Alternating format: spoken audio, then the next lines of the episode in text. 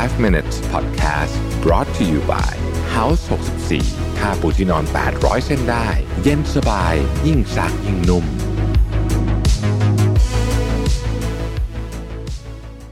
สวัสดีครับ 5 minutes นะครับ วันนี้ผมเอาบทความอันหนึ่งมาเป็นเป็นเป็นผมเอามาจากบล็อกดินะฮะ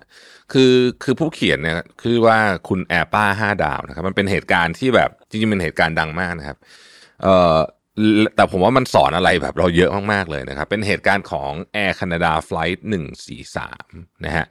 คือ Air Canada Flight 143 เนี่ยนะครับก็ออกเดินทางนี่เรื่องเรื่องเก่ามากแล้วเกือบ40 ปีแล้วนะครับ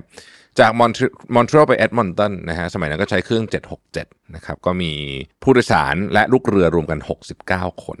นะฮะก็ออกไปฮะก็ออกไปก็ปกติดีนะฮะแล้วก็เครื่องบินก็ยังถือว่าเป็นเครื่องบินที่ค่อนข้างใหม่นะครับนักบินก็มากประสบการณ์นะครับเราอย่าลืมนะฮะเราชอบนักบินเก่าเครื่องบินใหม่นะครับ เราไม่ชอบเครื่องบินเครื่องบินเครื่องบินเอ่อเครื่องบินเก่านักบินใหม่อย่างนี้ไม่เอานะฮะต้องนักบินเก่าเครื่องบินใหม่นะฮะโอเคก็เครื่อง 767อะเนาะก็มีเครื่องยนต์ 2 ตัวนะครับก็บินไปเรื่อยๆครับก็บินไปนะไม่มีอะไรวันนั้นอากาศสดใสดีนะเครื่องบินก็ใหม่เรียบร้อยดีนะครับอยู่ดีๆก็เกิดระบบแรงดันเตือนด้านเครื่องยนต์ด้านซ้ายนะฮะว่าเฮ้ยเครื่องยนต์ด้านซ้ายมีปัญหานะครับ ก็เหมือนคล้ายๆกับว่าน้ำมันมันจะหมดอะนะฮะน้ำมันมันจะหมดนะครับ ก็ตรวจสอบปั๊บปั๊บอ้าวเฮ้ยมีปัญหาจริงๆนะครับทีนี้พอมาดูนะฮะข้อมูลนะดูข้อมูลจากในจอคอมพิวเตอร์เนี่ยผลลัพธ์ก็เห็นว่าเอ๊ะมันก็มีปริมาณน้ำมันพอจะถึงที่หมายนี่หว่าไม่เกี่ยวน้ำมันไม่น่าจะหมดนะฮะแต่ว่าตอนนี้เนี่ยในความเป็นจริงเนี่ยน้ำมันเนี่ยมันลดลงอย่างต่อเนื่องนะครับแล้วไอ้ที่ที่ที่ที่บอกว่าคำนวณ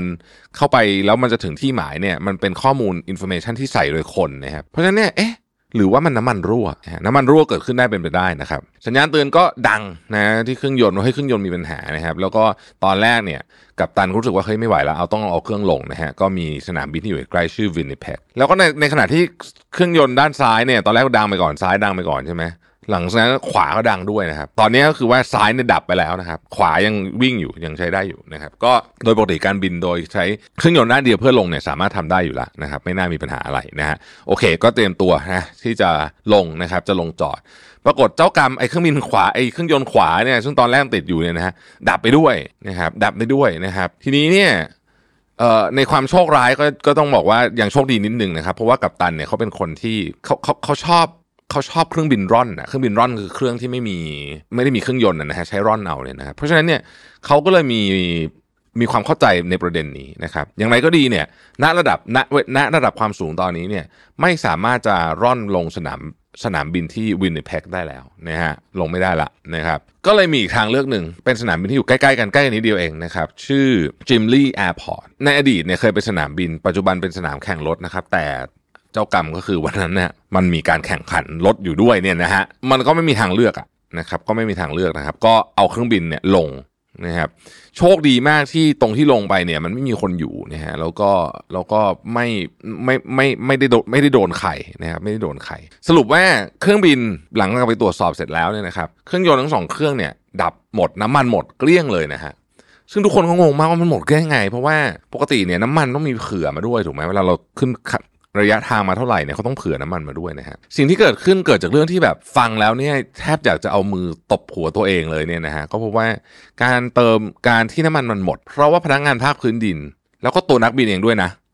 คำนวณน้ำมันผิดหน่วยฮะคำนวณน้ำมันผิดหน่วย คือน้ำมันเนี่ยปกติเขาจะเติมเป็นกิโลนะครับจะเติมเป็นกิโลนะครับแต่ว่าดัน ในในเคสเนี้ยเขานำไปคิดหน่วยเป็นปอนด์นะเพราะฉะนั้นมันก็เลยเติมไปน้อยกว่าความเป็นจริงไปเยอะมากเลย เพราะว่า 1กิโลเท่ากับ 2.2 2 ปอนด์กว่าใช่ไหมอ่าทีเนี้ยมันมันเป็นโดมิโนเลยนะ มันเกิดเกิดจากพนักงานค่าเครื่องดินคิดผิดนะครับไอตัวเอ่อนักบินก็ยืนยันการสั่งน้ำมันก็ผิดด้วยนะฮะแล้วก็ใส่ข้อมูลเข้าไปในคอมพิวเตอร์ก็ผิดไปด้วยผิดไปหมดเลยนะฮะการแสดงผลแล้วก็เลยผิดไปหมดเลย ก็เลยกลายเป็นที่มาของเหตุการณ์นี้ นะครับแม้โชคดีมากๆมากๆเลย เพราะว่าไม่มีคนตาย แต่เหตุการณ์นี้เนี่ยมันใช้คำว่ามันเป็นมันเป็น human error ก็ได้นะ แต่ว่ามันเป็น human error ที่ที่เกิดขึ้นจากสิ่งที่เราประมาทกับการสื่อสารนั่นเอง การสื่อสารที่ผิดพลาดนะฮะคือระบบการตรวจพวกนี้เครื่องบินเนี่ยเป็นของที่ต้องบอกว่าใช้คำว่าอะไรดีอะ มีระบบการป้องกันภัยเพื่อไม่ให้เกิดเหตุการณ์แบบนี้เยอะมากอยู่แล้วนะ เพราะเครื่องบินเป็นของที่ค่อนข้างอันตรายใช่ไหมหมายถึงว่ามันมีความผิดพลาดเกิดขึ้นได้เสมอนะครับ เพราะฉะนั้น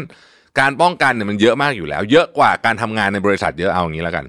แต่ก็ยังเกิดเหตุการณ์แบบนี้ขึ้นได้ เพราะฉะนั้นมันจึงเป็นข้อเตือนใจนะว่าเราต้องระวังอะไรทำนองนี้จริง ๆ นะครับ โชคดีจริง ๆ ที่ แอร์แคนาดา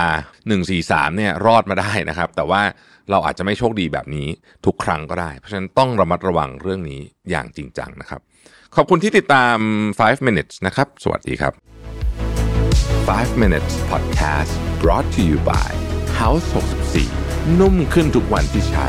สบายทุกครั้งที่หยิบ